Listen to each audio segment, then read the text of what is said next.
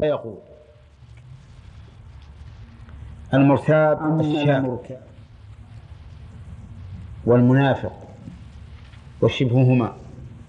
فيقول ها ها لا أدري. سمعت الناس يقولون شيئا فقلت نسأل الله العافية. لم يلج لم يلج الإيمان قلبه.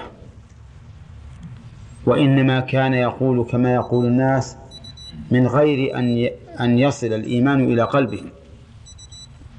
وتأمل قوله قوله ها ها. كأن شيئا غاب عنه يريد أن يتذكره. وهذا أشد في التحسر. أن يتخيل أنه يعرف هذا الجواب ولكن يقول ها ها. ثم يقول سمعت الناس يقولون شيئا فقلته ولا يقول ربي الله ولا دين الإسلام ولا نبي محمد. لماذا؟ لأنه في الدنيا مرتاب. شاك.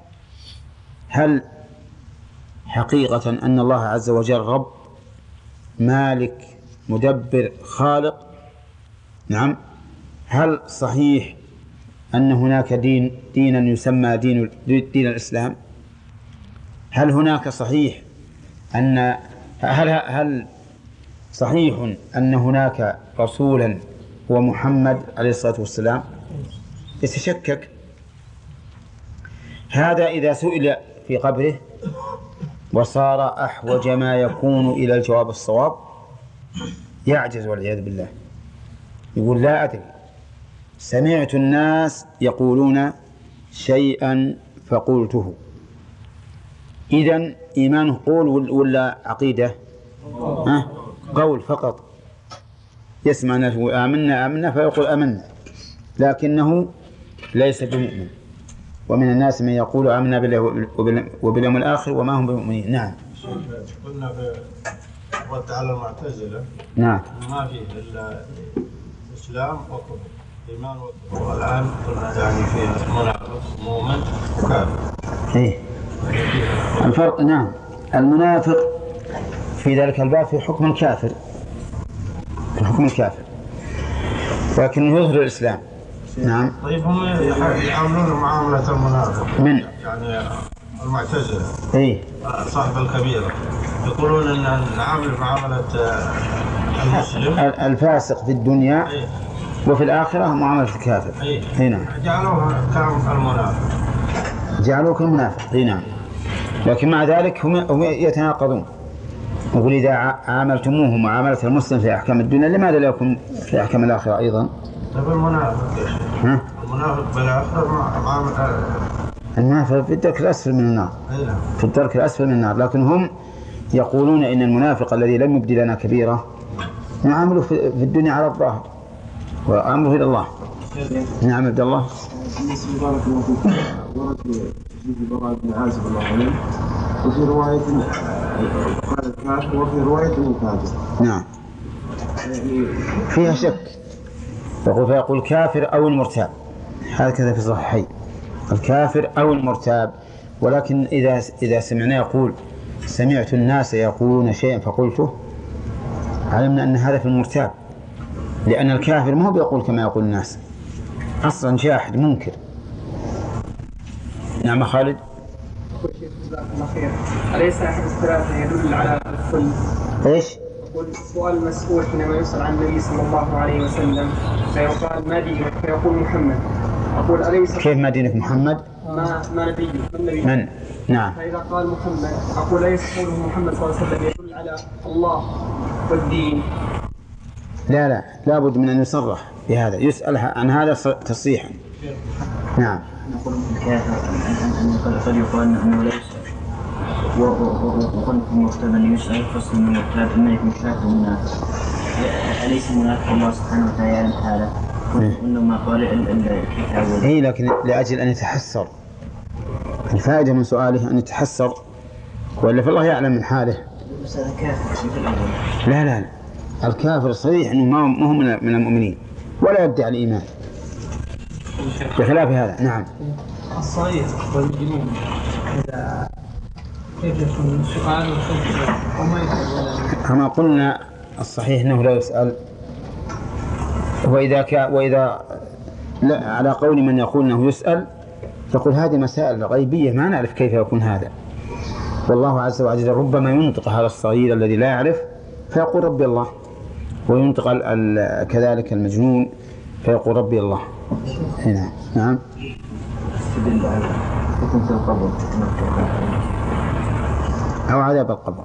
عذاب القبر إيه. إيه بيجينا إن شاء الله. عذاب القبر فيه أدلة من القرآن والسنة وإجماع المسلمين. الله عنه ينزل ربنا إلى السماء الدنيا الحديث قال شيخ الإسلام رحمه الله في العقيدة الواسطية في أن السنة تؤيد القرآن في الصفات قال وقوله صلى الله عليه وسلم ينزل ربنا إلى السماء الدنيا كل ليلة. الحديث هذا الحديث نقول تؤيد أو تثبت بالصفات كما تثبت بالقرآن. ها؟ لا أحسن تثبت. ها؟ تؤيد العقد الوسطية. لا لا العقد الوسطية ما قال. وقال السنة تفسر القرآن وت...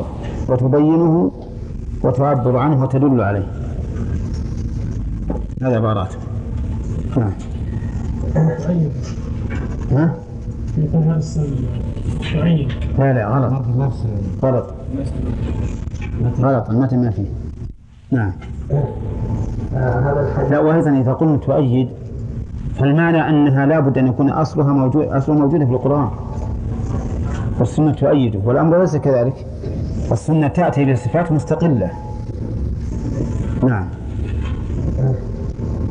هذا الحديث أخرجه عن عن أبي هريرة مسلم في صحيحه كتاب صلاة المفاسرين المسافرين باب الترغيب في الدعاء والذكر آخر الليل. حديث 58 و700 بلفظ ينزل ربنا تبارك وتعالى كل ليلة إلى السماء الدنيا حين يبقى ثلث الليل الآخر. فيقول من يدعوني فأستجيب له. من يسألني فأعطيه. من يستغفرني فأغفر له. وأخرجه البخاري أيضا بهذا اللفظ في كتاب التوحيد باب يريدون أن يبدلوا كلام الله إلا أنه قال يتنزل ربنا بد- بدل قوله ينزل. وأبو داود في سننه كتاب السنة. ما في لفظ آخر في البخاري؟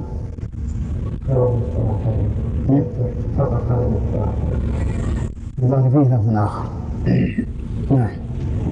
وأبو داود أيضا في هذا أنه جرت عادة المحدثين أن يقدموا رواية البخاري. ولكن مسلم أي يمكن عشان أن اللفظ اللي في الواسطية مطابق نعم لمسلم لكن فيه لفظ البخاري بمعناه نعم وأبو داود في سننه. كتاب السنة باب الرد على الجهمية. بلفظ مسلم إلا أنه قال ينزل ربنا بد- بدون قوله تبارك وتعالى والسماء بدون أن. والترمذي في جامعه كتاب الصلاة باب نزول الرب بلفظ مسلم إلا أنه قال ينزل ربنا بدون قوله تبارك وتعالى.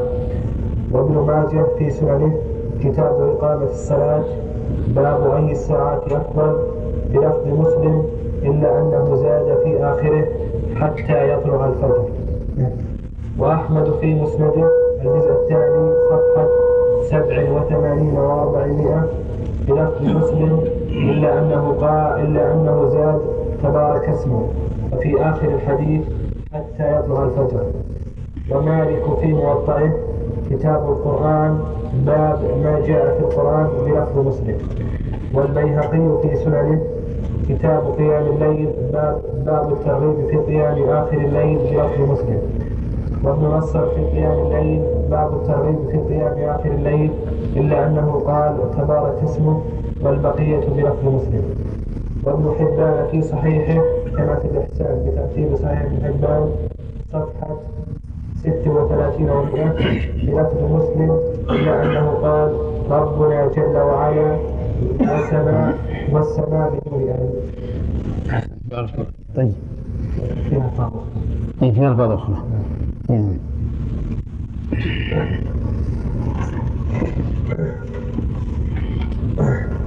وهناك ألفاظ أخرى للحديث عند مسلم أيضا بلفظ آخر.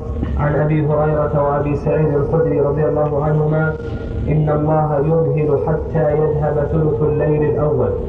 ينزل ربنا إلى السماء ينزل إلى السماء الدنيا فيقول هل من مستغفر هل من تائب هل من سائل هل من داع حتى ينفجر الفجر. وفي لفظ آخر عند مسلم عن أبي هريرة رضي الله عنهما ينزل الله في السماء الدنيا لشطر الليل أو لثلث الليل الآخر. فيقول من يدعوني فأستجيب له أو يسألني فأعطيه. ثم يقول من يقرض غير عديم ولا ظلوم سبحانه وتعالى وفي لفظ آخر عند وفي لفظ آخر عند مسلم أيضا عن أبي هريرة رضي الله عنه إذا مضى شطر الليل أو ثلثاه ينزل الله تبارك وتعالى إلى السماء الدنيا فيقول هل من سائل يعطى؟ هل من داع يستجاب له؟ هل من مستغفر يغفر له حتى ينفجر الفجر؟ وفي لفظ آخر أيضا عند مسلم ينزل الله إلى السماء الدنيا حين يم- حين يمضي ثلث الليل. الأول فيقول أنا الملك أنا الملك. من ذا الذي يدعوني فأستجيب له؟ من ذا الذي يسألني فأعطيه؟ من ذا الذي يستغفرني فأغفر له؟ فلا يزال كذلك حتى يضيء الصبح.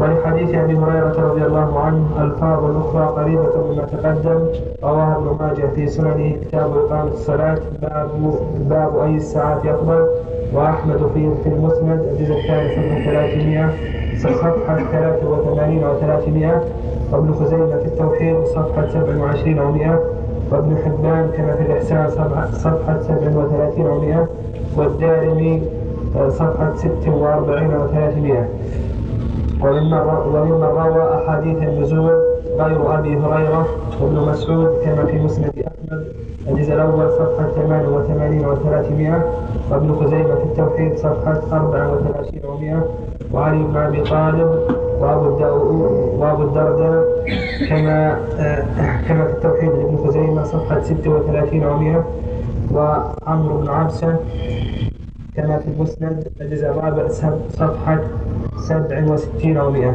وكما ورد نزوله سبحانه وتعالى مطلقا كل ليلة ورد مقيدا بأزمنة معينة كما روي ليلة من نزوله سبحانه وتعالى ليلة النصف من شعبان وليلة القدر ويوم ويوم عرفة في أحاديث أخرى رواها أبو بكر وجابر وعائشة وأم سلمة وأبو ثعلبة الخشني رضي الله عنهم. أحسن. بارك الله نعم. حديث نصف من شعبان ضعيف. إي نعم. إنه ما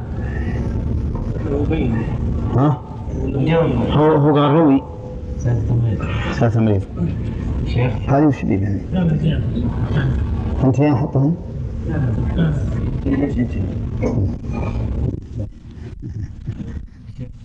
الحديث اللي ذكره أنت قلت نرجع يعني في الفتاوى ايهن؟ حديث إن الله فوق العرش حديث إن العرش فوق إيه.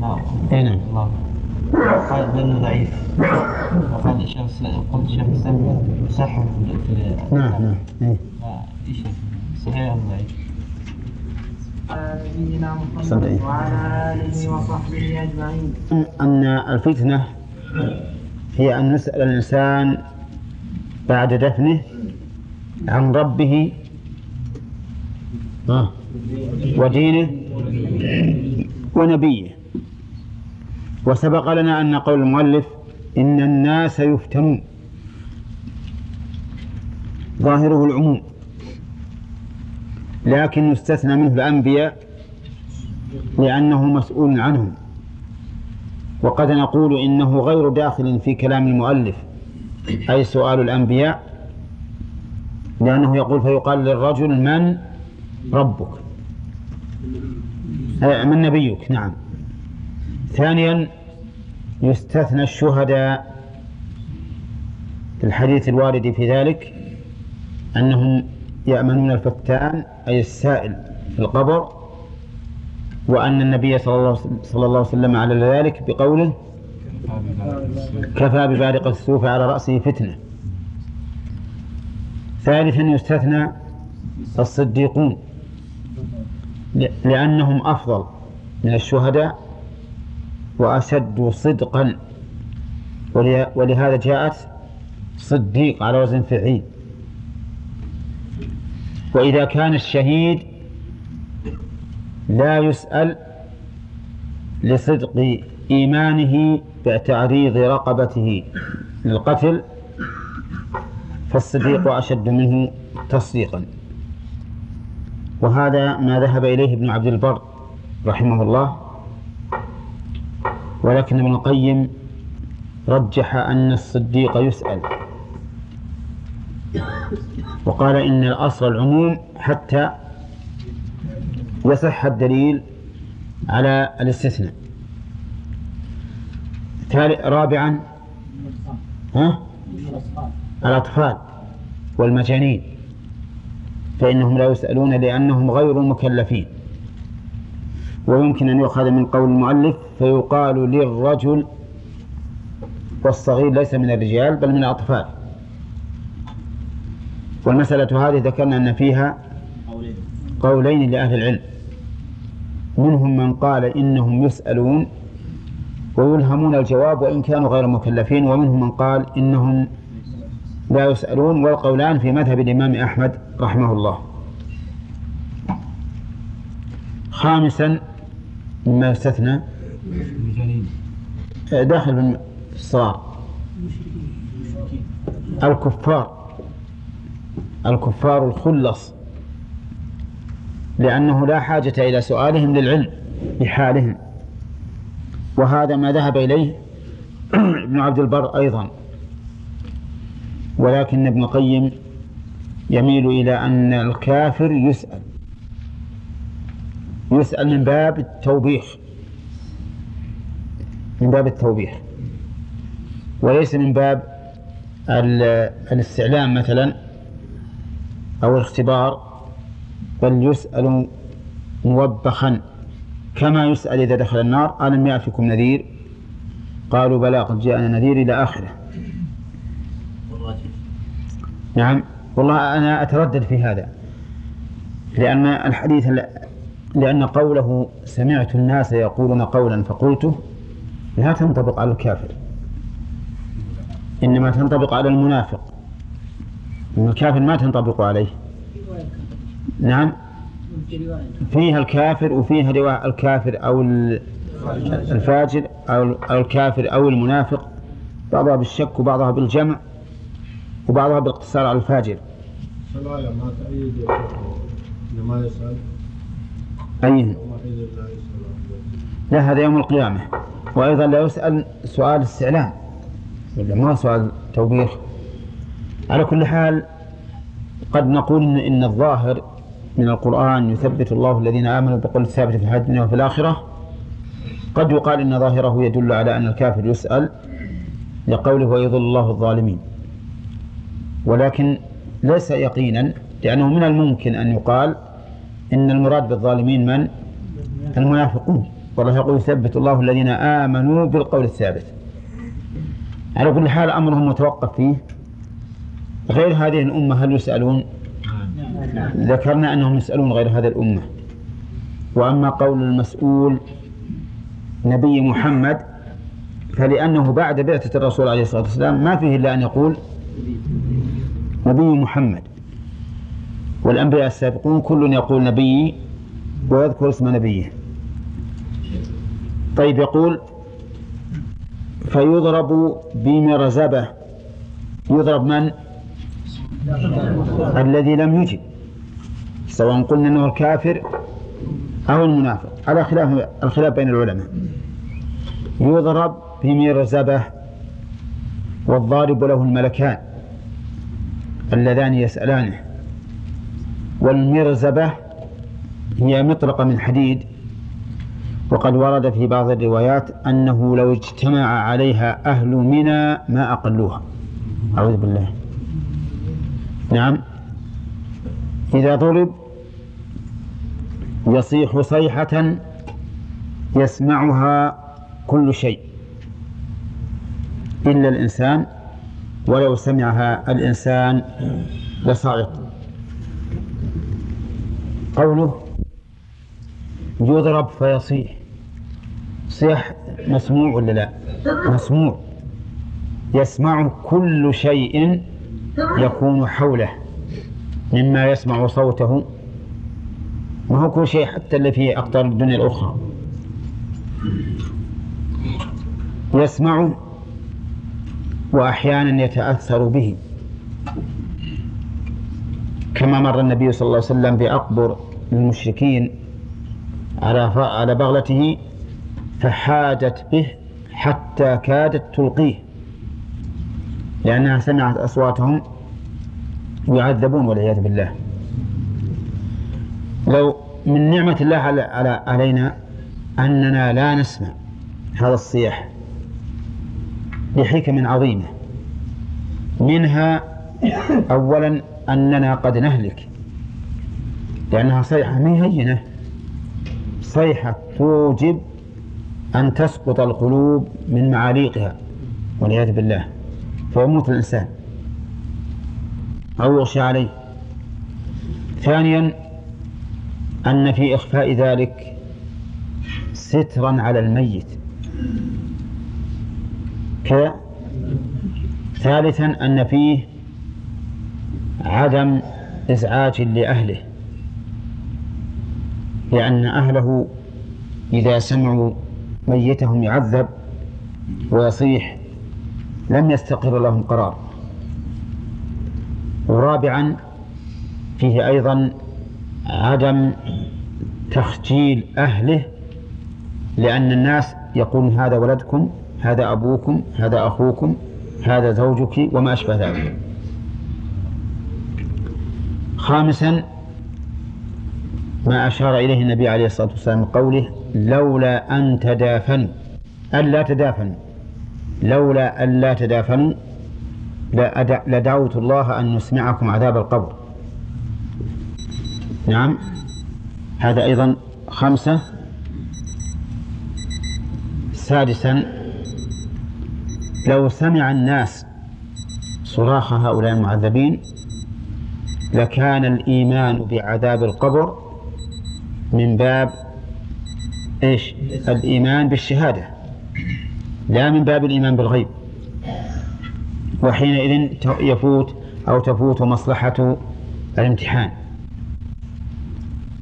لأن الناس سوف يؤمنوا بما شاهدوا قطعا لكن إذا كان غائبا عنهم ولم يعلموا به عن إلا عن طريق الخبر صار من باب الإيمان بالغيب فإن قلت هل هذا العذاب هل هذه الفتنة لمن دفن أو تشمل حتى من ألقي على وجه الأرض ها؟ أو من أكلته السباع. نقول تشمل.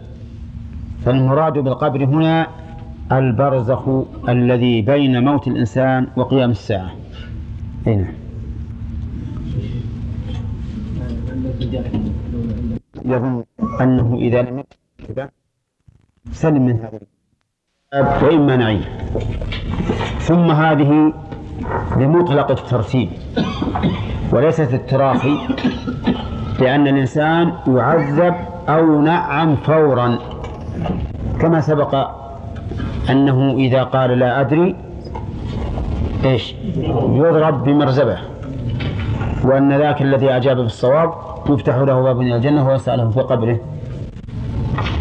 فقول المؤلف ثم بعد هذه الفتنة هذا يراد به الترتيب بدون تراخي. إلا إذا كان الشيخ رحمه الله يرى أن العذاب الفوري أو النعيم الفوري الذي يعقب السؤال والجواب يرى أنه شيء مستقل ويكون, قول ويكون قوله ثم بعد هذه الفتنة إما نعيم يريد به الشيء المستمر. على كل حال نحن نقول إنه بعد هذه الفتنة إما نعيم وإما عذاب إلى يوم القيامة. هذا النعيم هل هو نعيم على البدن أو على الروح؟ وهل هو على الروح على البدن وحده أو على الروح وحدها؟ يعني أو يكون على البدن والروح جميعا. نقول المعروف عند أهل السنة والجماعة أنه في الأصل على الروح. والبدن تابع له. كما أن العذاب في الدنيا على البدن والروح تابعة له. ففي الدنيا مثلا إذا ضرب الرجل فالألم يعود على يعود إلى الجسد. لكن الروح تتألم من الباطن تجد الإنسان يتكدر يضيق صدره يعرف هذا في وجهه. فالعذاب في الدنيا على الظاهر والباطن تبع له وهي الروح. كما أن الع... كما أن الأحكام الشرعية في الدنيا على إيش؟ على الظاهر. والباطن لا نحاسبه عليه. في الآخرة بالعكس. ففي القبر يكون العذاب على الروح أو النعيم. لكن الجسم يتأثر بهذا تبعا. وليس على سبيل الاستقلال. وليس على سبيل الاستقلال. وربما يكون العذاب على البدن والروح تتبعه بمعنى أنه ربما يعذب الإنسان في بدنه ويظهر ذلك أثر ويظهر أثره على البدن. لكن هذا قد لا يقع إلا نادرا. إنما الأصل أن العذاب على إيش؟ على الروح والبدن تبع. النعيم للروح والبدن تبع. فإن البدن يتنعم لما تنعمت الروح التي له وتنعم طيب وقول إما نعيم وإما عذاب. فيه إثبات النعيم في القبر وإثبات العذاب في القبر. وقد دل على ذلك كتاب الله وسنة رسوله صلى الله عليه وسلم بل لنا أن نقول وإجماع المسلمين. إجماع المسلمين. ولنستمع إلى ذلك من كتاب الله. اذكروا الثلاث الأصناف التي في آخر الواقعة. تجدونها ظاهرة في ثبوت عذاب القبر ونعيمه فلولا إذا بلغت الحلقوم وأنتم حينئذ تنظرون ونحن أقرب إليه منكم ولكن لا تبصرون فلولا إن كنتم غير مدينين ترجعونها إن كنتم صادقين.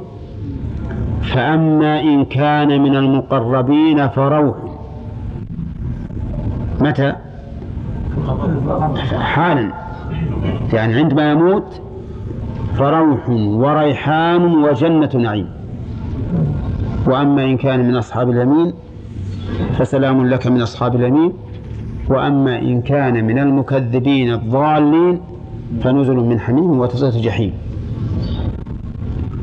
وهذا أمر مشاهد أحيانا يسمع المحتضر يرحب بالقادمين عليه من الملائكة. ويقول مرحبا. أحيانا يقول مرحبا. اجلس هنا كما ذكر ابن القيم في كتاب الروح. نعم. وأحيانا يحس بأن هذا الرجل أصيب بشيء مخيف فيتغير وجهه عند الموت. إذا نزلت عليه ملائكة العذاب والعياذ بالله. دليل آخر قال الله تعالى ولو ترى إذ الظالمون في غمرات الموت والملائكة باسطوا أيديهم أخرجوا أنفسكم وهم شاحون بأنفسهم. ما يبون تطلع لأنهم قد بشروا والعياذ بالله بالعذاب والعقوبة. فتجد الروح تكع ما تطلع فأبى. ولهذا قال أخرجوا أنفسكم اليوم تجزون عذاب الهون. اليوم ال هذه للعهد الحضوري كقوله تعالى اليوم أكملت لكم دينكم. اليوم يعني اليوم الحاضر. كذلك اليوم تجزون ال هنا للعهد الحضوري والمراد به يوم حضور الملائكة لقبض أرواحهم تجزون عذاب الهون بما كنتم تقولون على الله غير الحق. وكنتم عن آياته تستكبرون. في المتقين قال الذين تتوفاهم الملائكة طيبين يقولون سلام عليكم ادخلوا الجنة. متى؟ في حال الوفاة. تتوفاهم الملائكة طيبين يقولون سلام عليكم ادخلوا الجنة. في هذا الحال. ولهذا جاء في الحديث الصحيح يقال للمؤمن يقال لنفسه اخرجي. أيتها النفس الطيبة اخرجي إلى رحمة من الله ورضوان.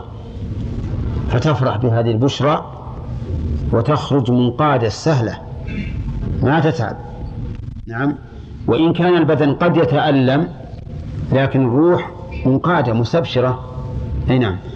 طيب هذا في نعيم القبر ولا عذابه الآية الأخيرة؟ في نعيم القبر. طيب في عذاب القبر أيضا آية ثالثة. وهي قوله تعالى في آل فرعون النار يعرضون عليها غدوا وعشيا. ويوم تقوم الساعة أدخلوا آل فرعون أشد العذاب. فقال النار يعرضون عليها غدوا وعشيا قبل قيام الساعة ولا بعد؟ قبل بدليل قوله ويوم تقوم الساعة أدخلوا آل فرعون أشد العذاب. وأما السنة في ذلك فهي متواترة. متواترة في نعيم القبر وعذابه. وأما الإجماع فكل المسلمين يقولون في صلاتهم أعوذ بالله من عذاب جهنم ومن عذاب القبر.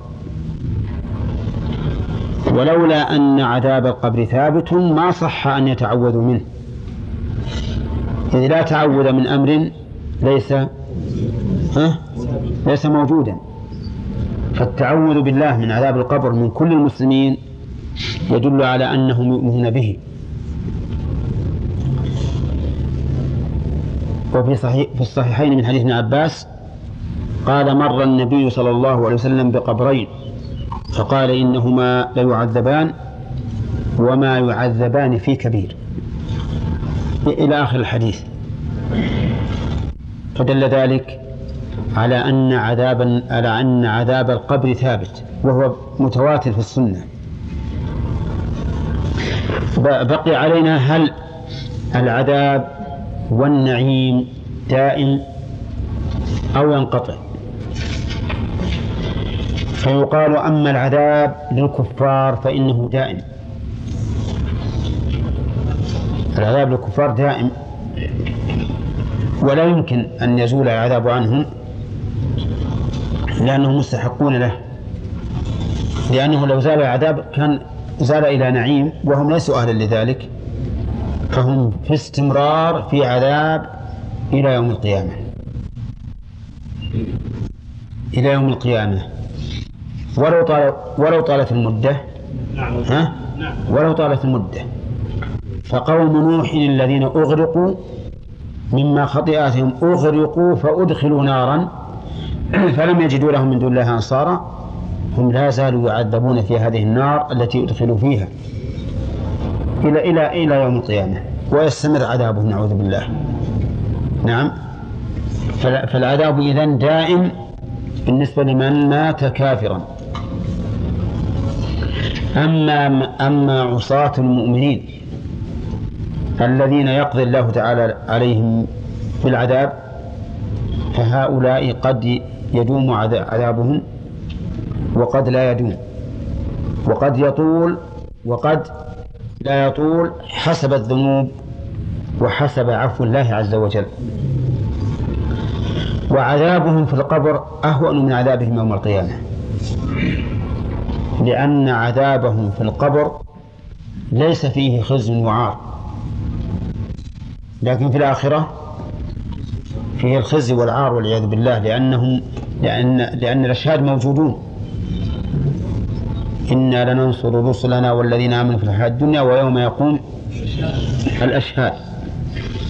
طيب. إذا قال قائل كيف يثبت هذا؟ ونحن نرى الإنسان يموت في البرية ولا يشهد سواء كان مسلما أو كافرا. كيف نقول عذاب القبر؟ نقول المراد بالقبر البرزخ ما بين الدنيا والآخرة. وتسميتنا إياه بعذاب القبر من باب اللقب من باب مفهوم اللقب الذي لا يمنع من دخول غيره بناء على إيش؟ بناء على الغالب فإن أكثر الموتى يدفنون طيب إذا قال قائل لو أن هذا الرجل تمزق أوصالا وأكلته السباع وذرته الرياح. فكيف يكون عذابه؟ كيف يكون سؤاله؟ فالجواب أن الله عز وجل على كل شيء قدير. وهذا أمر غيبي. وهو أمر حسي. فالله عز وجل قادر على أن يجمع هذه الأشياء في عالم الغيب وإن كنا نشاهدها في الدنيا متمزقة ومتباعدة. لكن في عالم الغيب ربما يجمعها الله. هؤلاء الملائكة كما أسلفنا آنفا تنزل لقبض روح الإنسان في المكان نفسه. ونحن أقرب إليه منكم ولكن لا تبصرون. ومع ذلك هل يبصرونه؟ أبدا ما نبصرهم. ملك الموت يكلم الروح. اخرجي أيتها النفس المطمئنة. يكلمها ونحن نسمع ولا لا؟ ما نسمع. جبريل أحيانا يتمثل مل... يتمثل لل- للرسول عليه الصلاة والسلام ويكلمه بالوحي. في في نفس المكان والناس لا ينظرون ولا يسمعون.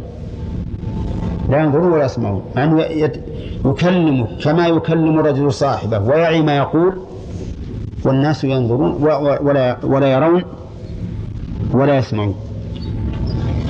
فعالم الغيب لا يمكن ابدا أن يقاس بعالم الشهادة. وهذه من حكمة الله عز وجل. الآن نفسك اللي في في جوفك ما تدري كيف تتعلق بدن ببدنك. وشون؟ كيف هي موزعة على البدن؟ وشون هذا ما ما تعرف. وكيف تخرج منك عند النوم؟ هل تحس بها؟ تحس بها اذا استيقظت أن ترجع؟ ومين تدخل مع الرأس ولا مع الدبر ولا مع الرجل ولا مع اليد؟ من أين؟ نعم. فعالم الغيب ليس فيه إلا التسليم ولا يمكن فيه القياس إطلاقا. فالله عز وجل قادر على أن يجمع هذه المتفرقات من البدن المتمزق الذي ذرته الرياح ثم يحصل عليه المساءلة والعذاب أو النعيم. لأن الله سبحانه وتعالى على على كل شيء قدير. طيب فإن قلت يدفن الميت في قبر ضيق حوالي شبر فكيف يوسع له مد البصر؟ ها؟ نفس الشيء.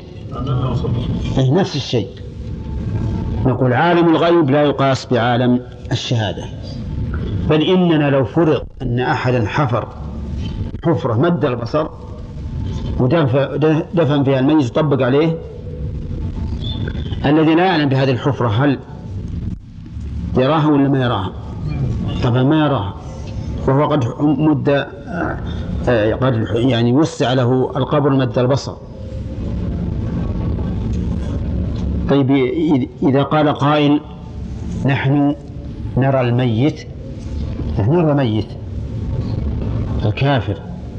إذا فتشناه بعد يوم أو يومين نرى أن أضلاعه لم تختلف لم تتداخل من الضيق وش نقول؟ أيضا نقول من عالم الغيب.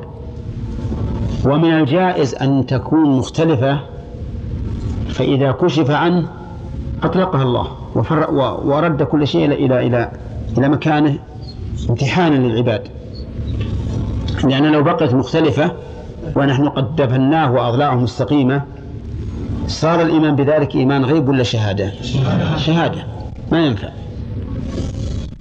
وليس على الله بعزيز. يعني ربما في آخر لحظة يصل هذا الميت أضلاعه تكون ها مختلفة ثم تعود إلى مكانها. هذا ليس ليس بغريب. نعم. طيب. إذا قال قائل كما قاله الفلاسفة لأن الفلاسفة أحرج أهل الشرع بمثل هذه التساؤلات. قال نحن نضع الزئبق على الميت. الزئبق وهو أسرع الأشياء تحركا ومروقا.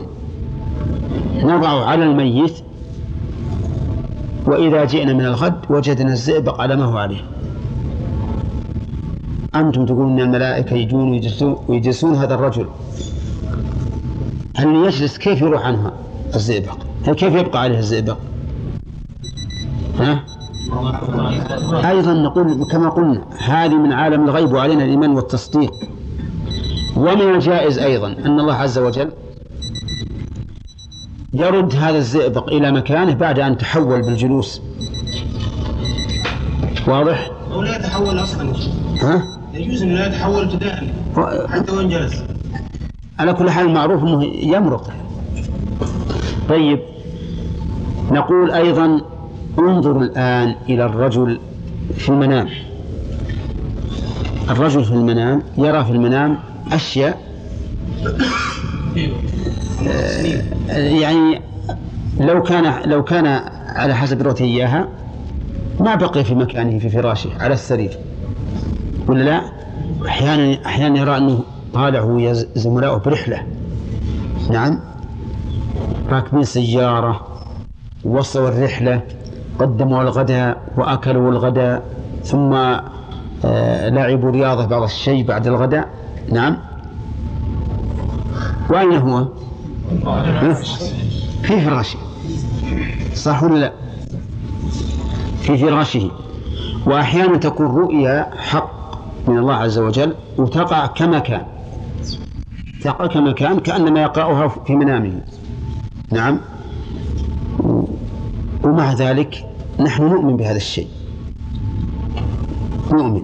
والإنسان إذا رأى في منامه ما يكره إذا أصبح وإذا هو متكبر. وإذا رأى ما يسره أصبح وهو مستبشر فرح كل هذا يدل على أن أمور الروح ليست ك من الأمور المشاهدة. هنا نعم. خالد هل يمكن ان نتخلف على تصور؟ إيش أقول هل يمكن ان نتخلف على تصور؟ إيش أقول هل يمكن أن يتخلف على بالقبض؟ أن ان يتخلف على؟ يتخلف نعم إيش يمكن وهذا راجع إلى حال الإنسان وهذا شيء ما ما ما ما لنا فيه علم اذا زاد يعني قد يعفو الله عز وجل عن الإنسان وقد يكون مثل يصاب بالمصائب وقد يشدد عليه الموت ويغفر له هنا. نعم. بالنسبة لقول الله سبحانه وتعالى قالوا يا ويلنا من بعثنا من مرقدنا نعم. هذا ورد نعم. الآية هذه ما تدل على أن العذاب ينقطع عن بعض العلماء يقول إنه ينقطع عن الكفار ما بين النفختين. نعم. ويقول هذه الآية تشير إليه. وبعضهم يقول لا. مراده من مرقدنا يعني من من من مما منامنا الذي كنا فيه لأنهم يرون بعد البعث أشد مما كان في القبر. قوله تعالى إن الذين توفاهم الملائكة الطيبين يقولون الذين. الذين توفاهم الملائكة الطيبين يقولون السلام عليكم ادخلوا الجنة. نعم. وقول الله تعالى ولا تحسبن الذين قتلوا في سبيل الله؟ نعم. نقول الميت يدخل الجنة؟ إيش؟ يدخل الجنة؟ من؟ الشهيد. الشهيد والصالح. إيه نعم. يدخل الجنة في يدخل الجنة لكن روحه ليس يدخل الجنة ما هو. هو في بقي في قبره. وعلى أبشارنا تختلف. ونخاطب ابننا الصغير في التقريع والتوبيخ على وجه لا يماثله مخاطبة الكبير. فكذلك الملائكة بالنسبة لنزولها إلى الإنسان عند الموت على حسب حاله في إيمانه. طيب يا شيخ ما نقول على الروح يا شيخ؟ نكتفي من هذه السؤال. ها؟ ها؟ ما نقول العذاب على الروح؟ لا لا لا. على الروح. لا. ونقول أصلا على الروح لكن البدن يناله منها تبع يعني هي في الدنيا متعاكسة في الدنيا العذاب على البدن والروح تتألم بذلك وفي الآخرة آه، بالعكس على أن بعض بعض العلماء من أهل السنة يقولون أن العذاب قد يكون على الروح على البدن فقط وعلى الروح فقط وعلى البدن فقط نعم. وهل يظهر آه، بعض عذاب القبر مع إنه ذكر يعني بعض القصص يحفرون القبر ويجدونه مشتعلا نارا أو هذا قد يظهره الله عز وجل أحيانا تصديقا ل- آه، لوحيه وامتحانا لخلقه. نعم. الفرق بين قول أنه العذاب أو نعيم القبر على الروح والجسد تابع له وأنه على الروح والجسد جميعا. إيه. ما الفرق؟ يكون الذي يباشره العذاب هي النفس. والبدن ما يباشر عذاب لكن يتألم. يعني يضرب على- بال- بالمرزبه على الجسد بعد بعد ضرب المرزبة يكون يكون هذا ال- العذاب أو النعيم على الروح. واللي عند المساءلة فظاهر النصوص أنه على البدن. نعم. دعاء المؤمنين العذاب على نعم. إذا دعوا يعني. ها؟ إذا دعوا على أي ما بالشك كيف كيف كم المدة ثم بعد هذه الفتنة إما عذاب وإما إما نعيم وإما عذاب. وسبق الكلام على هذه الجملة وبيان أن النعيم أو العذاب يكون على الروح لكن البدن يتأثر ويتبعها. كما أنه في الدنيا على العكس فالعذاب على البدن والروح تتألم بتألم البدن. فهي تابعة. وفي البرزخ تكون متبوعة. وبينا أن هذا النعيم أو العذاب ليس من جنس النعيم والعذاب الذي في الدنيا بحيث يدرك بالحواس.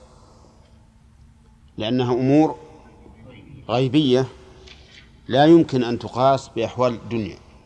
حتى الملائكة ينفذون من باطن الأرض. ويقال إن الجسم الغليظ الذي هو التراب وما أشبهه بالنسبة لهم كالهواء بالنسبة لبني آدم في الدنيا. فكما أننا نمخر عباب الهواء ولا نتأثر ولا يهمنا ولا كأن شيئا أمامنا. هم كذلك بالنسبة لهذه الأجسام الغليظة له- لهم بمنزلة الهواء. يدخلون في الأرض ويسبحون وكل شيء يعملون فيها كأنما يسبح الإنسان في الهواء. هكذا قال بعضهم وليس هذا بغريب لأن لأن الأجسام أجسام الملائكة هي أيضا لا تشبه أجسام الناس. كما نعلم أن جبريل له ستمائة جناح قد سد الأفق وأحيانا يأتي بصورة بشر وإنسان. على كل حال نحن علينا أن نؤمن. أما كيف؟ فإن اهتدينا إلى ذلك فزيادة علم وإن لم نهتدي فالمقصود المعنى. قال المؤلف ثم بعد هذا إما نعيم وإما عذاب إلى أن تقوم القيامة الكبرى. ظاهر كلامه رحمه الله أن العذاب يستمر إلى أن تقوم الساعة. وهذا بالنسبة للكافر ظاهر. وأما بالنسبة للمؤمن فلا. إذ قد يعذب المؤمن في قبره على حسب العمل ثم بعد ذلك يرفع عنه العذاب. كما أن المؤمن قد يعذب في الدنيا بالمصائب حتى إنه ربما يشدد عليه عند الموت ليخرج من الدنيا وقد كفر الله عنه سيئاته. أما الكافر فنعم يستمر عذابه إلى يوم القيامة لأنه ليس أهلا للرحمة ورفع العذاب عنه. ذكر بعض العلماء أنه يخفف عن الكفار ما بين النفختين نفختين نفختي الصور وبينهما كما ثبت في الحديث الصحيح أربعون لكن أبو هريرة رضي الله عنه لم يعلم ما هذه الأربعون. قيل إنه يخفف عنهم في هذه الساعة واستدلوا بقوله تعالى قالوا يا ويلنا من بعثنا من مرقدنا ولكن هذا ليس بلازم بالنسبة للآية فإن صح في حديث عن الرسول عليه الصلاة والسلام وإلا فلا فليس الآية صريحة في ذلك. يقول إلى أن تقوم القيامة الكبرى إلى أن تقوم القيامة الكبرى التي يحشر فيها الناس. وأفادنا المؤلف بقوله الكبرى إلى أن هناك قيامة صغرى وهي قيامة كل إنسان بحسبه. فإن كل إنسان له قيامة. فمن مات قامت قيامته. لأنه في الواقع غادر الدنيا الآن وارتحل إلى عالم الآخرة إلى عالم الجزاء. فتكون القيامة في حقه حصلت. ولذلك قال المؤلف هنا القيامة الكبرى. وطوى المؤلف رحمه الله أشراط الساعة فلم يذكرها. لأن المؤلف إنما يريد أن يتكلم عن اليوم الآخر. أما أشراط الساعة وهي علامات قربها فإنه لا علاقة له في, اليوم الآخر وما هو إلا مجرد علامات وإنذارات لقرب قيام الساعة ليستعد لها من يستعد. وبعض أهل العلم الذين صنفوا في العقائد ذكروا أشراط الساعة. هنا. والحقيقة أنه ليس لها دخل في في الإيمان باليوم الآخر. وإن كانت هي من الأمور الغيبية التي أخبر الله أشار الله إليها في القرآن وفصلها النبي صلى الله عليه وسلم في السنة. يقول إلى أن تقوم القيامة الكبرى فتعاد الأرواح إلى الأجساد. تعاد الأرواح إلى الأجساد بعد أن فارقتها بالموت. وذلك أن الله تعالى يأمر إسرافيل فينفخ في الصور فيصعق من في السماوات ومن في الأرض إلا من شاء الله. ثم ينفخ فيها فيه مرة أخرى. فتتغاير الأرواح من الصور إلى أجسادها وتحل فيها. وفي قول المؤلف إلى الأجساد إشارة إلى أن الأرواح لا تخرج من الصور إلا بعد أن تتكامل الأجساد مخلوقة. فإذا كملت خلقتها نفخت نفخت في الصور فدخلت الأرواح أو أعيدت الأرواح إلى أجسادها. وفي قوله تعاد الأرواح إلى الأجساد دليل على أن البعث إعادة وليس تجديدا. بل هو إعادة لما زال وتغير وتحول. فإن الجسد يتحول إلى تراب والعظام تكون رميما. ولكن مع ذلك يجمع الله تعالى هذا المتفرق حتى يتكون الجسد. فتعاد الأرواح إلى أجسادها وأما من زعم بأن الأجساد تخلق من جديد فإن هذا زعم باطل يرده الكتاب والسنة والعقل. أما الكتاب فإن الله عز وجل يقول وهو الذي يبدأ الخلق ثم يعيده وهو أهون عليه. يعيده أي يعيد ذلك الخلق الذي ابتدأه وهو أهون عليه. وفي الحديث, وفي الحديث القدسي يقول الله تعالى ليس أول الخلق بأهون, بأهون علي من إعادته. فالكل على الله هين. وقال الله تعالى كما بدأنا أول خلق نعيده. وقال تعالى ثم إنكم بعد ذلك لميتون ثم إنكم يوم القيامة تبعثون. وقال تعالى في سياق المجادل المخاصم من يحيي العظام وهي رميم قل يحييها الذي أنشأها أول مرة وهو بكل خلق عليم. أما السنة فهي كثيرة جدا في هذا. بين النبي عليه الصلاة والسلام أن الناس يحشرون فيها حفاة عراة غرلا. الناس يحشرون فهم هم الذين يحشرون وليس سواهم. وأما العقل فلأننا لو قلنا بأن البعث تجديد لخلق جديد لكنا لكان ذلك ظلما لعقوبة هذا الذي أعيد إذا كان مستحقا للعقوبة لماذا؟ لأن هذا شيء آخر غير الأول. فكيف يعذب وهو خلق فقط من جديد؟ لم يعمل ولم ولم يأثم حتى يستحق العقوبة. فالمهم أن أن البعث إعادة للأجساد السابقة. فإذا قلت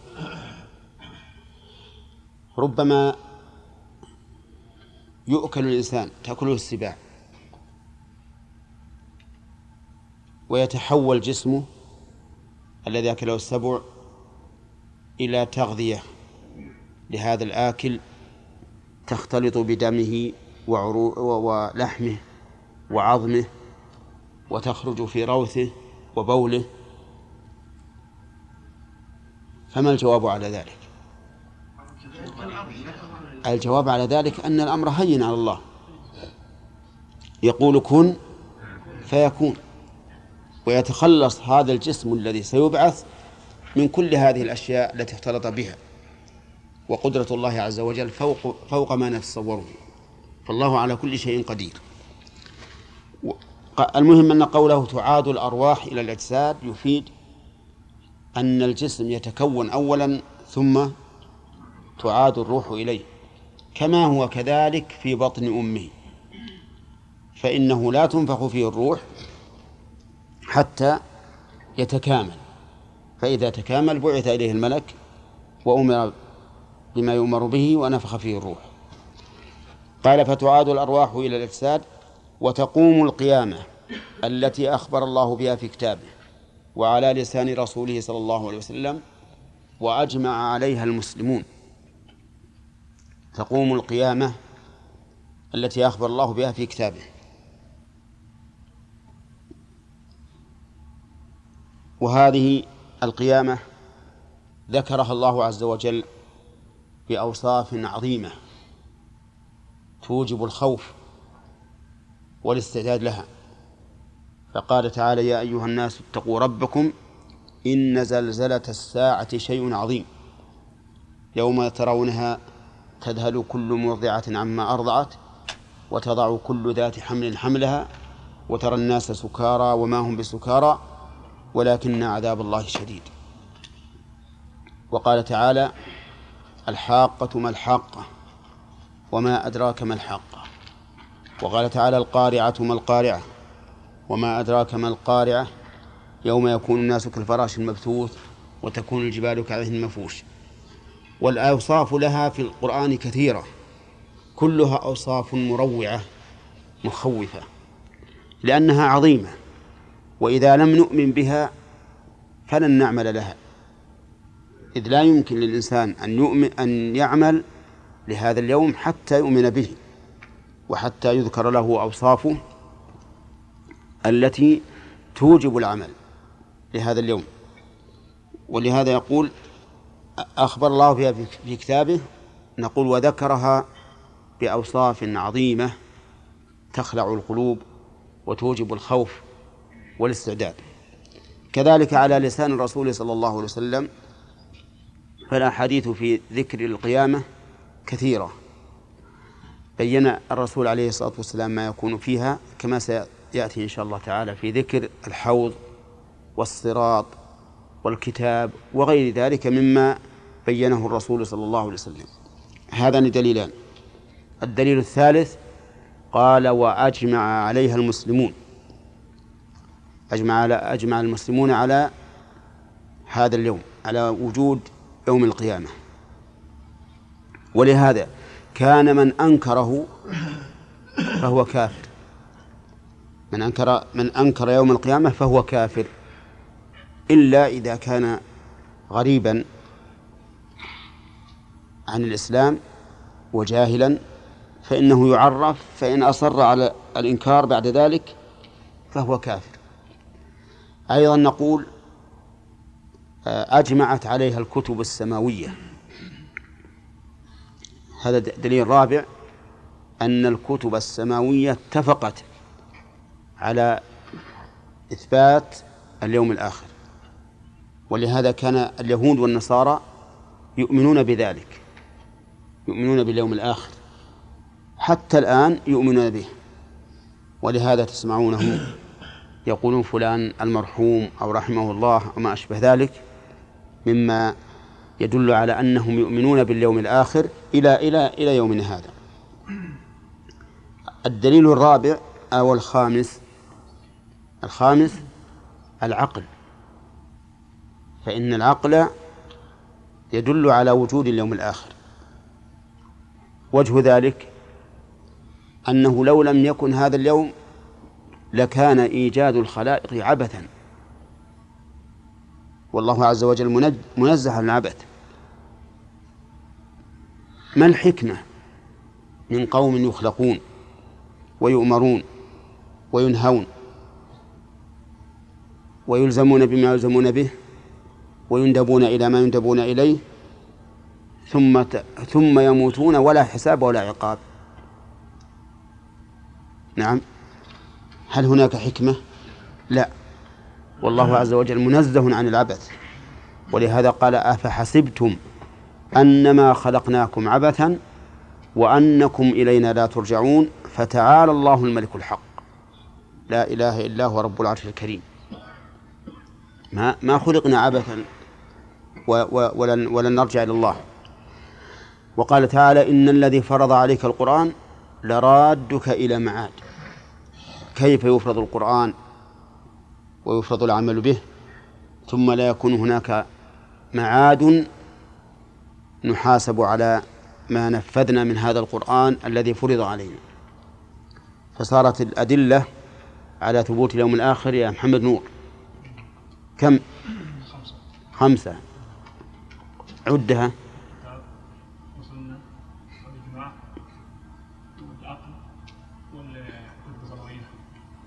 الكتب السماوية الأخرى طيب. إذن يوم القيامة ثابت ولا بد. ولا ينكره إلا رجل مكابر أو سفيه مجنون لا يعرف عن الحكم شيئا. يقول وأجمع عليها المسلمون. فيقوم الناس من قبورهم لرب العالمين. يقوم الناس من قبورهم لرب العالمين. وقول من قبورهم هذا بناء على الأغلب الأكثر وإلا فقد يكون الإنسان غير مدفون. المهم أنه يقوم من البرزخ. وقوله لرب العالمين يعني لأن الله عز وجل يناديهم. قال الله تعالى واستمع يوم ينادي المنادي من مكان قريب. يوم يسمعون الصيحة بالحق ذلك يوم الخروج. فيقومون له. لهذا النداء العظيم من من قبورهم لربهم عز وجل الذي هو رب كل شيء رب العالمين. قال الله تبارك وتعالى ألا يظن أولئك أنهم مبعوثون ليوم عظيم؟ يوم يقوم الناس لرب العالمين. هذا اليوم العظيم يقوم الناس فيه من قبورهم على هذا الوصف. حفاة عراة غرلا. حفاة ليس عليهم نعال ولا خفاف. يعني أنه ليس عليهم لباس للرجل. عراة ليس عليهم لباس للجسد. غرلا لم ينقص من خلقهم شيء والغرل جمع أغرل وهو الذي لم يختن يعني أن القلفة التي قطعت منه في الدنيا تعود يوم القيامة لأن الله يقول كما بدأنا أول خلق نعيده فيعاد الإنسان كاملا يعاد الإنسان كاملا لم ينقص منه شيء. حتى الغر حتى القلفة التي أخذت تعود. يعودون على هذا الوصف. مختلطين رجالا ونساء. ولما حدث النبي عليه الصلاة والسلام بذلك قالت عائشة يا رسول الله الرجال والنساء. يعني كيف يكون هذا؟ كلهم عراة فقال الأمر أعظم من أن يهمهم ذلك. مسألة ما فيها نظر ذلك الوقت. كل إنسان له شأن يغنيه. يوم يفر المرء من أخيه وأمه وأبيه وصاحبته وبنيه لكل امرئ منهم يومئذ شأن يغنيه. ما حد يلتفت لأحد ولا رجل ينظر إلى امرأة ولا امرأة تنظر إلى رجل حتى إذا وجد ابنه يفر منه خوفا من أن يطالبه بحقوق الله. وإذا كان هذا الأمر واقعا أو هو الواقع فإنه لا يمكن أن تنظر المرأة إلى الرجل ولا الرجل إلى المرأة. الأمر أعظم. ولكن مع ذلك يكثون بعد هذا. وأول من يكثى إبراهيم عليه الصلاة والسلام كما ثبت ذلك عن النبي صلى الله عليه وسلم. يقول رحمه الله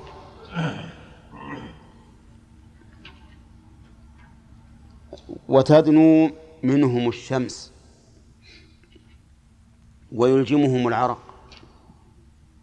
تدنو أي تقرب منهم الشمس. وفي ذلك اليوم شمس. وتقرب منهم مقدار ميل. وهذا الميل هل هو المسافة أو ميل المكحلة؟ أيا كان سواء كان ميل المكحلة وقريب يعني من الرأس جدا أو كان ميل المسافة الذي هو ثلث فرسخ فإنها قريبة. وإذا كانت هذه حرارتها في الدنيا وهي وبين وبينها من البعد شيء عظيم فكيف إذا كانت عن عن الرؤوس بمقدار ميل؟ قد يقول قائل المعروف الآن أن الشمس لو تدنو بمقدار شعرة عن مستوى خطها لأحرقت الأرض. نعم. فكيف يمكن أن تكون في ذلك اليوم بهذا المقدار من البعد ثم لا تحرق الخلق؟ فالجواب على ذلك أن الناس يحشرون يوم القيامة ليسوا على القوة التي هي هم عليها الآن بل هم أقوى وأعظم وأشد تحملا. لو أن الناس الآن وقفوا خمسين يوما في شمس لا ظل ولا أكل ولا شرب اليوم. هل يمكنهم ذلك؟ ها؟ أبدا يموتون. لكن يوم القيامة يبقون خمسين ألف سنة لا أكل ولا شرب ولا ظل إلا من أضله الله عز وجل. ومع ذلك يشاهدون أهوالا عظيمة. ليسوا نائمين أو واقفين لا يشاهدون شيئا. يشاهدون أشياء عظيمة جدا ومع ذلك يتحملون. في عذاب جهنم كيف يتحملون هذا التحمل العظيم؟ كلما نضجت جلودهم بدلهم الله جلودا غيرها. في في في أهل أهل الجنة ينظر الإنسان إلى إلى ملك مسيرة ألف عام أو ألف عام ينظر أقصاه كما ينظر أدناه. نحن الآن ما ننظر مسيرة نصف يوم. ولا لا؟ ها؟ ولا شيء أبدا. طرف السوق القريب ما ننظر اللي في طرف السوق كما ننظر اللي جنبنا. إذن الأجسام يوم القيامة ليست كالأجسام في الدنيا من حيث التحمل. فالشمس تدنو منهم هذا. إلى هذه المسافة ومع ذلك لا يحترقون. لأن الله عز وجل يعطيهم قوة. يستطيعون أن يتحملوا كل الصعاب التي يقدرها الله عز وجل في ذلك اليوم. قال المؤلف زين تدنو منهم الشمس؟ هل أحد منهم يسلم منها؟ الجواب نعم. فيه أناس يظلهم الله في ظله يوم لا ظل إلا ظله كما أخبر بذلك النبي عليه الصلاة والسلام. إمام عادل وشاب نشأ في طاعة الله ورجل قلبه معلق بالمساجد ورجل يتحابى في الله اجتمع عليه وتفرق عليه ورجل دعته امرأة ذات منصب وجمال فقال إني أخاف الله والسادس رجل تصدق بصدقة فأخفاها حتى لا تعلم شماله ما تنفق يمينه والسابع رجل ذكر الله خاليا ففاضت عيناه. وهناك أيضا أصناف أخرى يظلهم الله في ظله يوم لا ظل إلا ظله. وقول لا ظل إلا ظله يعني إلا الظل الذي يخلقه إلا الظل الذي يخلقه. وليس كما توهم بعض الناس أنه ظل ذات الرب عز وجل. لا لكن في الدنيا لنا ظل. نحن الذين نبني السقوف ونستظل بها. أشجار نستظل بها كهوف نستظل بها. لكن يوم القيامة لا بناء ولا أشجار ولا كهوف إنما ظل الله عز وجل الذي يخلقه سبحانه وتعالى يستظل به من شاء من عباده. قال ويلجمهم العرق يلجمهم العرق. أي يصل منهم إلى موضع اللجام من الفرس. وما موضع اللجام من الفرس؟ الفم. الفم. ولكن هذا غاية ما يصل إليه العرق وإلا فبعضهم يصل العرق إلى كعبيه وإلى ركبتيه وإلى حقويه ومنهم من يلجمه. فهم يختلفون في هذا العرق ويعرقون من شدة الحر. يعرقون من شدة الحر. لأن المقام مقام زحام وشدة ودنو الشمس فيعرق الإنسان. يعرق الإنسان من هذا من مما يحصل في ذلك اليوم. لكنهم على حسب أعمالهم. يكون العرق على حسب أعمالهم. فإن قلت كيف يكون ذلك وهم في مكان واحد؟ كيف يكون هذا ذلك وهم في مكان واحد؟ فالجواب أننا أصلنا قاعدة يجب الرجوع إليها وهي أن هذه الأمور الغيب الأمور الغيبية وهي أن هذه الأمور الغيبية يجب علينا أن نؤمن ونصدق دون أن نقول كيف. لأنها شيء وراء عقولنا ولا يمكن أن ندركها أو نحيط بها. هذان رجلان دفنا في قبر واحد أحدهما مؤمن والثاني كافر. ينال المؤمن من النعيم ما يستحق وينال الكافر من العذاب ما يستحق وهما في قبر واحد. أليس كذلك؟ نعم. ومع هذا نقول العرق يوم القيامة يكون هكذا. هم في مكان واحد في موقف واحد. نعم. يلجم بعضهم العرق ويصل العرق إلى بعضهم في بعضهم إلى كعبيه وإلى ركبتيه وإلى حقويه. ولا مانع. فإن قلت هل تقول إن الله سبحانه وتعالى يجمع من يلجمهم العرق في مكان ومن يصل العرق إلى كعبيه في مكان وإلى ركبتيه في مكان وإلى حقيه في مكان. فما الجواب؟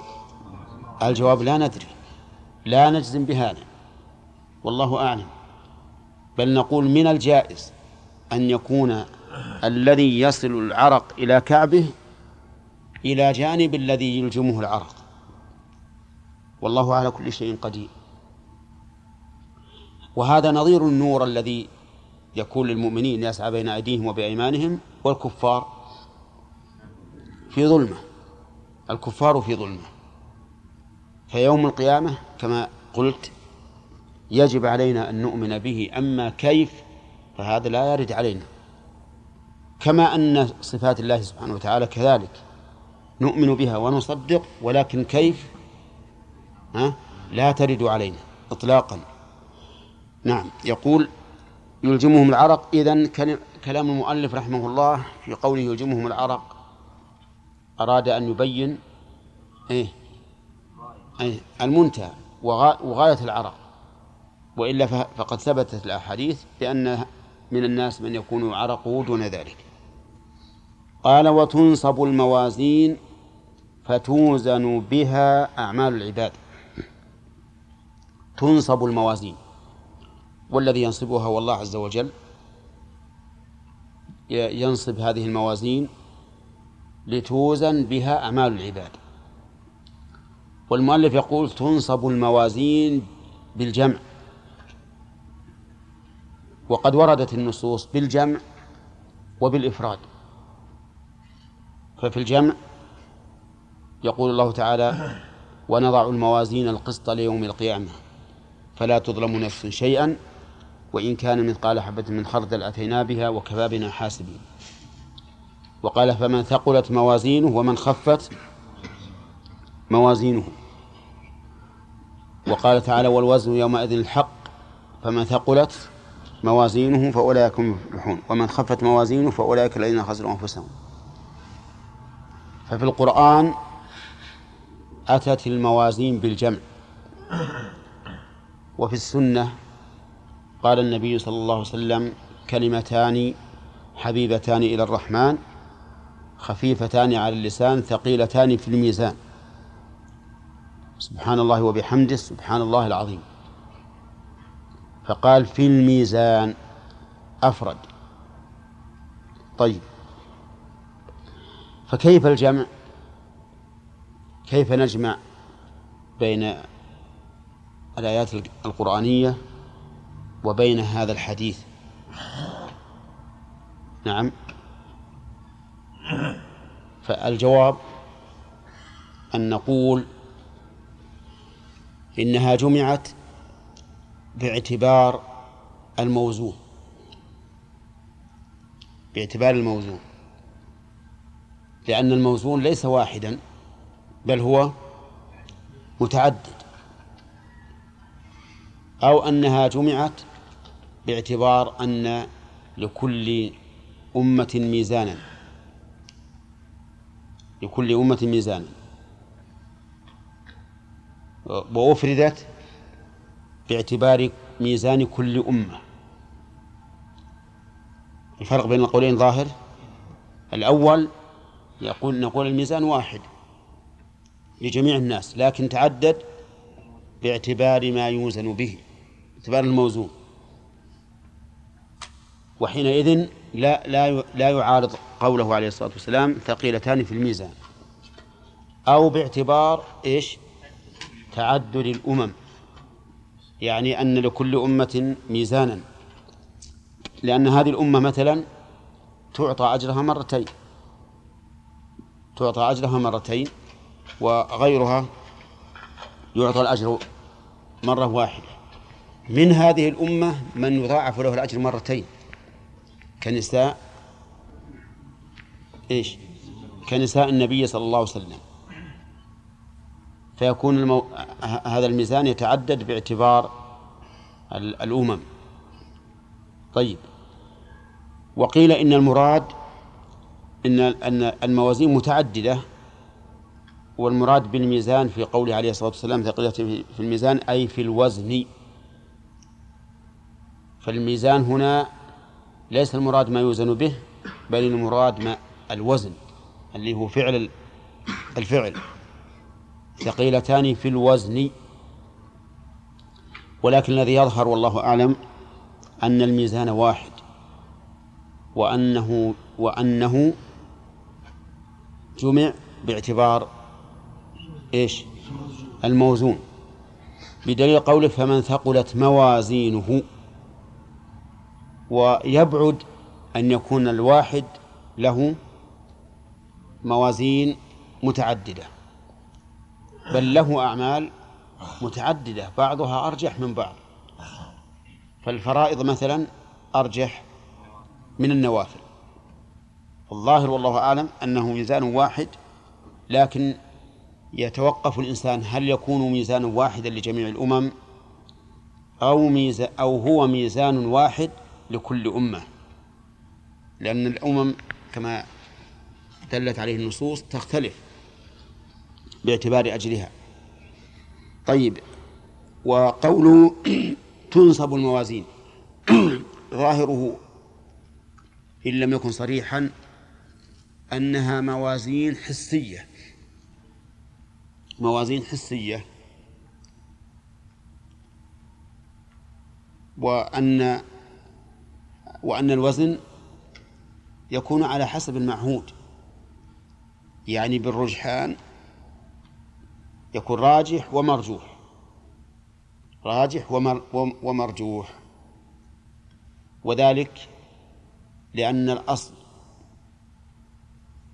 في الكلمات الواردة في الكتاب والسنة الأصل حملها على المعهود المعروف. إلا إذا قام دليل على أنها على خلاف ذلك. والمعهود المعروف عندنا أو عند المخاطبين من منذ نزول القرآن إلى اليوم أن الميزان حسي وأن هناك راجح ومرجوح وأن الراجح هو الأكثر والأثقل. نعم فمثلا إذا وضعت السيئات في كفة والحسنات في كفة. إذا كانت الحسنات أكثر تنزل كفة الحسنات. ولا لا؟ أو ترتفع تنزل. هذا هو المعروف. طيب. خالف في ذلك جماعة. أولا المعتزلة قالوا إنه ليس هناك ميزان حسي. ولا حاجة إلى الميزان الحسي. لأن الله تعالى قد علم أعمال العباد وأحصاها ولكن المراد بالميزان الميزان المعنوي الذي هو العدل. فيظهر العدل هناك. بدون أن يوضع لسان له كفتان. ميزان له كفتان. بل المراد العدل. وهذا فرع من فروع ما سماه ابن القيم بالطاغوت وهو المجاز. هذا فرع من فروع المجاز أو القول بالمجاز. لأنهم يقولون في مثل هذا إنه مجاز عن كذا. فالموازين مجاز عن عن العدل. طيب كيف نقول مجاز عن العدل وهي صريحة؟ ولا شك أن قول المعتزلة باطل لأنه مخالف لظاهر اللفظ وإجماع السلف. ولأننا إذا قلنا إن المراد بالميزان العدل فلا حاجة إلى أن نتكلم عن الميزان. بل نقول بالعدل لأنه حتى العدل أحب إلى إلى النفس من كلمة ميزان. إذ أن الميزان قد يوجد ولا يوجد العدل. أليس كذلك؟ ما أكثر الذين يبخسون المكاييل والموازين. لكن إذا قيل العدل صار أحب إلى النفوس وأظهر. ولهذا قال الله تعالى إن الله يأمر بالعدل والإحسان. فقولهم بلا شك باطل وخلاف الحق خلاف ظاهر النص وإجماع السلف على ذلك. طيب فيه من يرى بأن الرجحان هو للعالي للعالي يعني يقول إذا وضعت الحسنات في كفة والسيئات في كفة فالذي يرتفع هو الراجح. وهذا هذا خلاف المعهود أيضا. هذا خلاف المعهود. وقوله لأنه يحصل فيه العلو نقول لكنه يحصل فيه النقص لأنه لا يرتفع إلا إذا كان ناقصا. وحينئذ يجب أن, أن الأمر على ظاهره. ونقول إنه إن الراجح هو الذي ينزل. ويدل لذلك حديث صاحب البطاقة. فإن فيه أن السجلات تطيش ترتفع. وهذا واضح بأن الذي الرجحان يكون بالنزول. نعم. اي ما يخالف. يقول يقول هي تثقل لكن ترتفع. اي نعم. طيب. في فاصل. ها؟ أقول في فاصل للأسئلة. آه، والله أنا يظلهم الله من ظل عرشه اي السبعه اي نعم. هذا صحيح ولا والله إن جاء في الحديث ظل عرش ما يمتنع. وهذا بعيد. لكن العرش يطلق في اللغة العربية على ما هو أعم من ذلك ومنه عريش النخل عريش العنب وما أشبه ذلك. قد يكون عرش يعني معناه ظل. هنا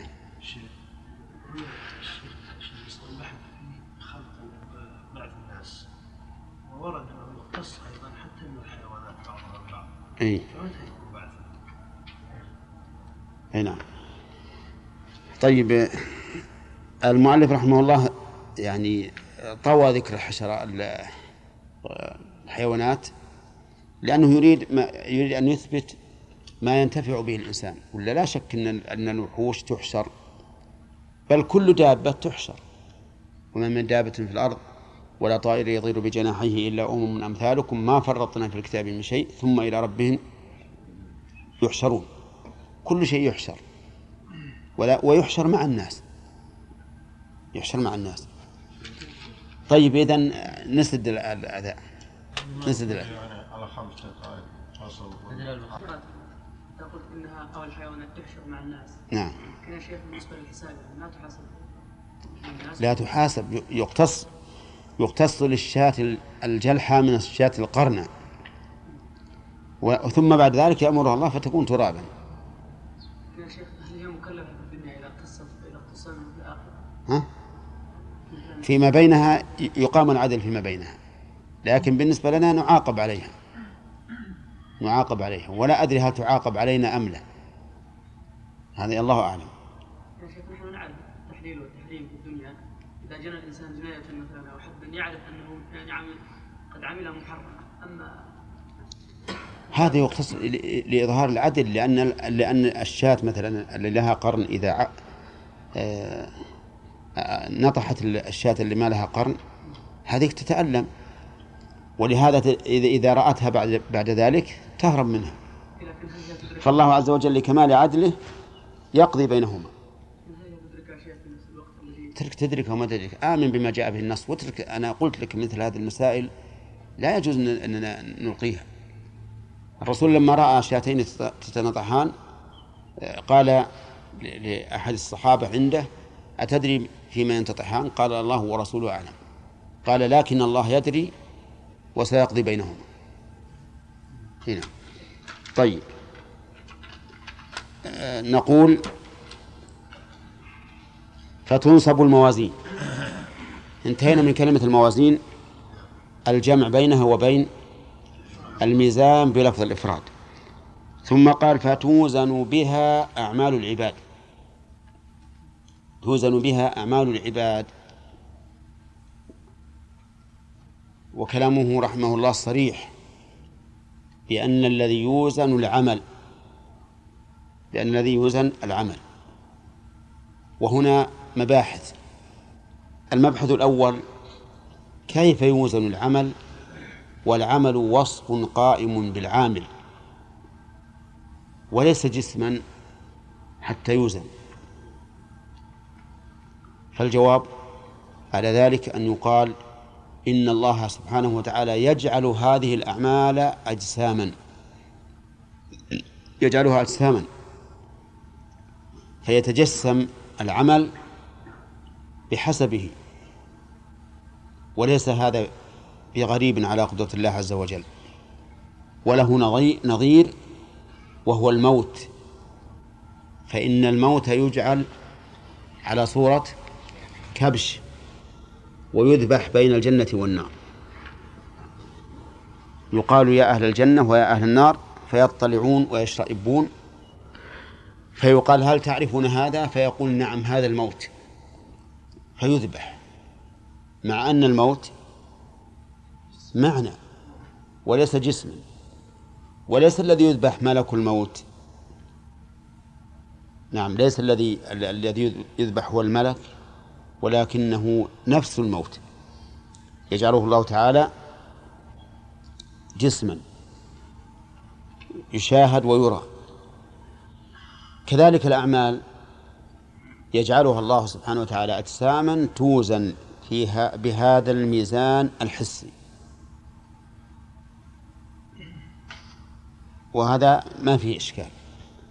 طيب المبحث الثاني صريح كلام المؤلف أن الذي يوزن العمل سواء كان خيرا أم شرا. وهذا هو ظاهر القرآن كما قال الله تبارك وتعالى يومئذ يصدر الناس أشتاتا ليروا أعمالهم فمن يعمل مثقال ذرة خيرا يره ومن يعمل مثقال ذرة شرا يره. مثقال ذرة فمن يعمل مثقال ذرة خيرا. واضح أن الذي يوزن؟ إيش؟ العمل. يعمل مثقال ذرة. وقال النبي عليه الصلاة والسلام كلمتان حبيبتان إلى الرحمن خفيفتان على اللسان ثقيلتان في الميزان. وهذا صحيح أيضا في أن الذي يوزن العمل. والنصوص في هذا كثيرة. أن الذي يوزن العمل ولكن هناك نصوص قد يخالف ظاهرها هذا الكثير في القرآن والسنة.